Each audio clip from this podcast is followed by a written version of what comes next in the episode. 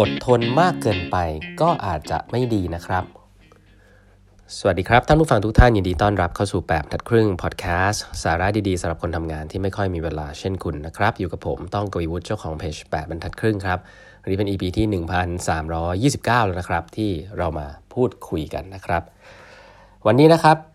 จะเล่าต่อนะถึงหนังสือ range นะครับ range นะฮะวิชารู้รอบนะครับ ก็มี assumption มีเนื้อหามากมายนะครับ ที่บอกว่าเอ้ยการรู้กว้างเนี่ยมันอาจจะดีกว่าการรู้แคบนะฮะวันนี้เนี่ยจะเล่าถึงชีวิตคนคนหนึ่งแล้วกันเนาะหลายท่านเนี่ยอาจจะเคยรู้จักคนคนนี้อยู่แล้วนะผมเล่าประวัติเขาก่อนแล้วกันเดี๋ยวเฉลยทีหลังนะว่าเขาคือใครนะคนคนนี้เนี่ยจริงๆแล้วเป็นเป็นคนที่อยู่ในประเทศเนเธอร์แลนด์นะครับเนเธอร์แลนด์นะครับเขาเป็นคนเรียนไม่เก่งนะฮะแล้วก็ โดนให้ออกจากโรงเรียนนะครับ ตั้งแต่ก่อนอายุ 15 นะครับ หลังจากนั้นเนี่ยพอออกมาปุ๊บก็แทบจะไม่ทำอะไรเลยนะครับ เดินเดินชมธรรมชาติ ไม่รู้จะทำอะไรดีนะโชคดีที่ลุงของเขาเนี่ยเป็นเจ้าของห้างค้างานศิลปะที่ประสบความสำเร็จนะฮะลุงจะให้โอกาสเขาเนี่ยเข้ามาทำงานในเมืองใหญ่นะครับ ก็เหมือนเป็นเด็กขายงานศิลปะไปวันๆนะครับ ไม่ได้คิดอะไรมากนะครับ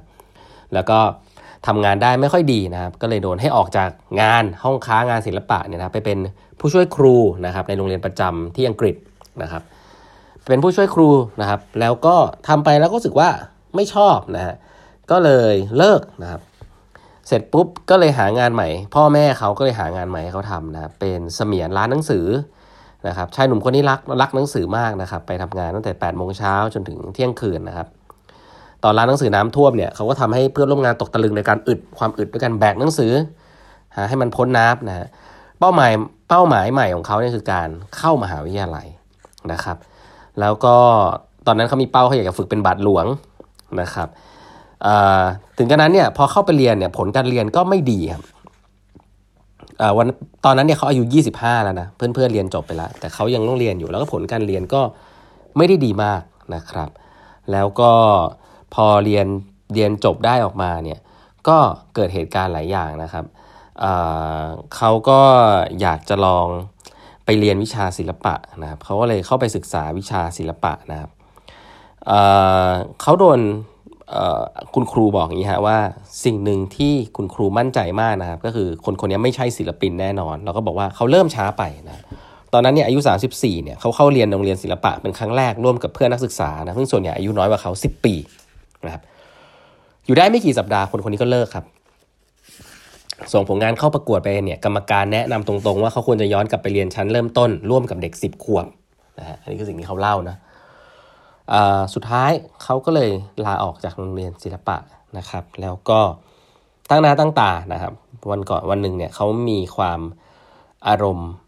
อยากจะวาดภาพนะครับ ก็เลยออกมาวาดที่ในสวนนะครับ แล้วก็ ระเบิดอารมณ์ลงไปบนผืนผ้าใบอันนั้นนะครับแล้วคนพบว่าการวาดภาพเนี่ยมันสนุกมากๆเลยนะครับเขาสร้างสารรค์งานศิลปะแนวใหม่ออกมา ที่เป็นแนวกุนทันพันแล่นนะสีถูกสีถูกปาด แล้วก็ระเบิดออกมา ไม่มีรูปแบบใดเลยนะครับ ที่มีขอบเขต งานนี้เป็นงานที่โดนวิจารณ์เยอะมากนะครับจากอาจารย์นะครับคนคนนี้เนี่ยเสียชีวิตนะครับตอนอายุ 37 นะครับ คนคนนี้ชื่อว่าวินเซนต์แวนโก๊ะนะครับเขาเรียกว่าตายตายโดยไร้ชื่อนะฮะจริงๆแล้วเนี่ยวินเซนต์แวนโก๊ะเนี่ยมีคนรู้จักนะครับก่อนที่จะตายไม่นานนะครับแล้วก็งานศิลปะของแวนโกะเนี่ยสี่ชิ้นปัจจุบันขายได้มากกว่า 100 ล้านดอลลาร์นะครับแล้วก็คนก็ชื่นชมนะครับหลังจากที่เขาตายไป ที่น่าสนใจก็คือว่าวินเซนต์แวนโกะเนี่ยไม่ได้มีการเรียนเรื่องของศิลปะเลยนะครับ แล้วก็ผ่านงานมาหลายอย่างมากนะครับ ที่รวมมาเป็นตัวเขานะครับ แล้วก็เลิกบ่อยด้วยนะครับทำแล้วก็ไม่ชอบแล้วก็เลิกทำแล้วก็ไม่ชอบแล้วก็เลิกนะครับ ซึ่งคุณสมบัติอันเนี้ยเป็นคุณสมบัติที่ในงานรีเสิร์ชหลายๆอันในหนังสือเล่มนี้พูดว่ามันมีความสำคัญมากๆนะครับ คือความเขาเรียกว่าพร้อมทิ้งนะไม่ว่าจะเป็นโครงการหรืองานวิจัยอะไรสักอย่างเนี่ย ถ้าเกิดทำแล้วไม่สำเร็จเนี่ย ควรจะพร้อมทิ้งนะครับ คล้ายๆกับฟังก์ชันหนึ่งในการที่ เรียนหนังสือในมหาวิทยาลัยเช่นเดียวกันนะครับ ในมหาวิทยาลัยเนี่ยถ้าเกิดเรียนอะไรที่เฉพาะทางมาก ๆ เนี่ย คนเนี่ยจะรู้สึกว่าเขาเรียกว่านักเรียนเนี่ยจะรู้สึกว่า อืมมันเปลี่ยนไม่ได้ พอมันเปลี่ยนไม่ได้เนี่ย หลาย ๆ ครั้งเนี่ยก็จะรู้สึกว่าลงทุนไปเยอะล้วไม่อยากเปลี่ยนนะครับ แล้วก็ตั้งหน้าตั้งตาทำสิ่งนั้นไปทั้งชีวิตนะครับ ซึ่งหนังสือเล่มนี้บอกว่า performance ของคนแบบเนี้ยที่ทำอะไรไปอย่างหนึ่งที่ตัวเองไม่ได้ชอบ แต่เพราะว่าเรียนมาแล้วเนี่ยจะไม่ค่อยดีนะครับแต่ว่าคนที่อยู่ในระบบการศึกษานะครับที่สามารถที่จะเลือกเรียนในสิ่งที่ตัวเองชอบนะครับ มีการทดลองปรับเปลี่ยนได้ตลอดในมหาวิทยาลัยนะครับในหลาย ๆ ประเทศเนี่ยพบว่ามี performance ที่ดีกว่ามากนะครับ ในเชิงของการทำงาน แล้วก็รายได้ในระยะยาวนะครับ ที่สามารถที่จะทดลอง แล้วก็ล้มเหลวกับสิ่งที่เคยทำมาได้นะครับ เพราะฉะนั้นหลักการหนึ่งซึ่งคนชอบพูดว่าทำแล้วห้ามเลิก ให้อดทนทำต่อไปเนี่ยอาจจะไม่จริงในหลายๆคอนเท็กซ์นะครับ แต่คงต้องรอดูนะครับว่า เอ๊ทำแค่ไหนถึงจะพอนะครับ ผมว่าเรื่องนี้เนี่ยเป็นศิลปะอย่างหนึ่งนะครับ ก็การฝึกงานการลงมือทำจริง ๆ เนี่ยคงยังไม่มีเส้นมาแบ่งขอไป คงไม่มีเส้นมาแบ่งนะครับว่าแบบไหนดีที่สุดนะครับ แต่ว่างานรีเสิร์ชก็บอกครับว่า การที่คุณรู้กว้างทดลองงานหลาย ๆ อย่าง แล้วก็เลิกมันในเวลาที่คุณรู้ว่ามันไม่ใช่เนี่ย